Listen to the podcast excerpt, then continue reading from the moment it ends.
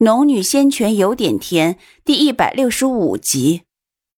这一下让所有红鸟都愤怒起来，黑色的眼睛闪烁着妖邪暴力的光芒，用尖长的鸟喙朝小红的身体刺去。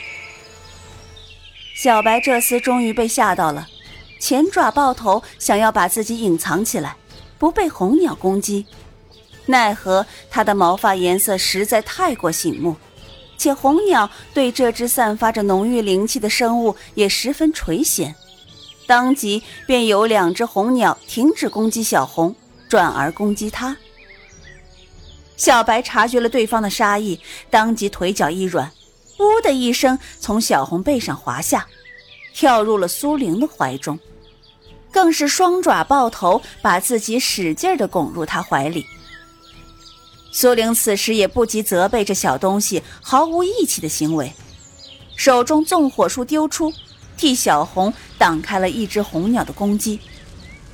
可惜这些鸟似乎不畏惧火，初始被苏玲骤然出手的法术惊得猛扇翅膀后退，待看清是火后，便是扬起透明双翼，猛然一扇，火焰霎时间熄灭。小红身边一时间还剩下三只红鸟，当苏玲转头准备施展罗天印时，脸色却微微一僵。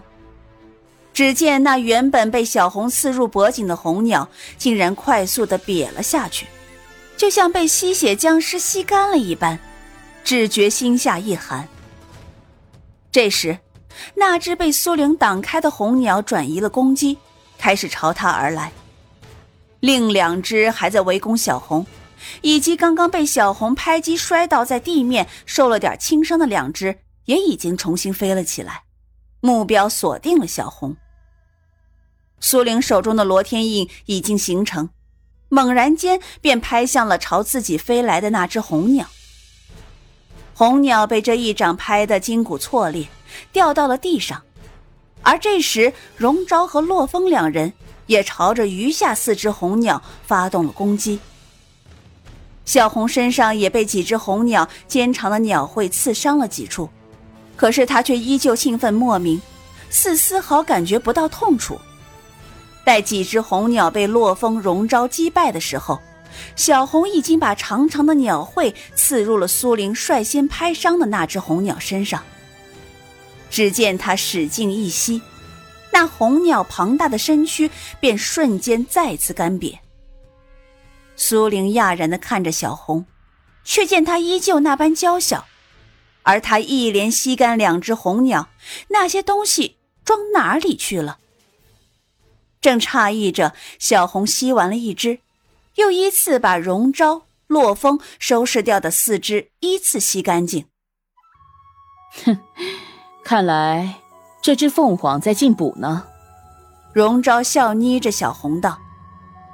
玉雅这才走上前来，对苏玲道：“你这只小凤凰可不简单，在哪里找到的？”苏玲看了一眼洛风，却见他一双漆黑的眼珠正凝视着正在敞开肚皮不知彦祖宝石大餐的小红，缓缓回答玉雅道。是在大野王朝一处妖兽秘籍的地方。颜如月冷冷的看了苏玲一眼。上一次你可没有说你捡到了这只凤凰。颜如月老是给他脸色看，苏玲也没道理一直拿热脸去贴人家冷屁股，当即也冷声道：“我为什么要说？这凤凰是我捡到的，我爱告诉谁就告诉谁。”那你可是隐瞒了火山中的事情，以及失忆也是假的。颜如月一句一句紧逼询问。苏玲的目光扫向他，嘴角冷冷一撇：“我失忆是假的，那么洛师兄可是假的？他修为可比我高，他若是还记得，那我一定就还记得。”说罢，也不再看颜如月，冷然的别开了脸。颜如月听完苏玲的话，脸色微微一变，转头看向洛风：“呃，师兄，我不是那个意思。”洛风没有看他，反把目光凝在苏玲身上。是吗？若是我记得，你就记得。苏玲原本是为了堵颜如月的口，没想到洛风会突然说出这样一句话，当即心头咯噔一跳，蓦地转头看向洛风，微皱了眉，紧张道：“你还记得？”洛风定定看着他，半晌，嘴角竟然一弯：“不记得。”苏玲猛然松了口气，可是随即觉得不对，倏地扭头看向洛风，见他正盯着自己，目光中审视疑惑慢慢变成了肯定。苏玲恨不得拍自己一掌，刚刚洛风在通道里才问了他，这会儿故意借着颜如月的话，不就是为了试探自己？虽然自己警惕的什么都没说，但似洛风的聪明。恐怕自己那一紧张一放松都没逃脱他的眼底，当即不敢再抬头去看洛风，却见颜如月脸色白得吓人，紧紧地盯着自己，一双原本十分漂亮的凤眼因为含着浓烈的怨怒而微微变形。玉雅这位看客是最为高兴的，他瞧见颜如月的脸色，拍了拍手掌，故意高声笑道。哈 哈没想到呀，你们之间还有这么多曲折的故事啊！说罢，呵呵笑起来，笑过又指着把头藏在苏玲怀里的小白道：“哦，这只胆小的灵兽又是什么？我怎么从来没见过呀？”哈哈。苏玲不理颜如月的目光，转头看向还在吃大餐的小红，轻声回答。我也不知道，机缘巧合下遇上了他，我并未与两兽结下契约，他们是我的伙伴。苏玲的话音刚落，玉雅的眼神却一亮。啊，未曾结下契约。苏玲心不在焉的看着小红，嗯了一声，却听玉雅激动的道：“啊，那你可不可以把那只小凤凰给我呀？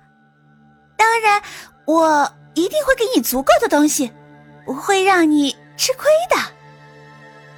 苏玲转头看向一脸期待的玉雅，脸色一正。不好意思，我刚说了，他们是我的伙伴。玉雅当然听出了他不愿意，当即道：“又没有结下契约，你让给我，我可以给你很多五行之体修炼的好东西。”苏玲再次转头，朝他微微一笑：“不好意思，我不卖。”你，玉牙也有些着急了。他还未在红颜王朝看到过足够做他宠物的灵兽，眼下见到一只还是没有主人的，于是起了心思要得到。哪知道苏玲油盐不进。但很快，他又恢复了笑容，看着苏玲道：“啊，然你不卖那只小凤凰，这只胆小的小东西卖与我吧。”啊！苏玲似是有些奇怪的抬头看他。他们都是一样的，公主殿下，你若是喜欢，这里这么多红鸟，品阶高的也有。我这两只灵兽没什么特别的。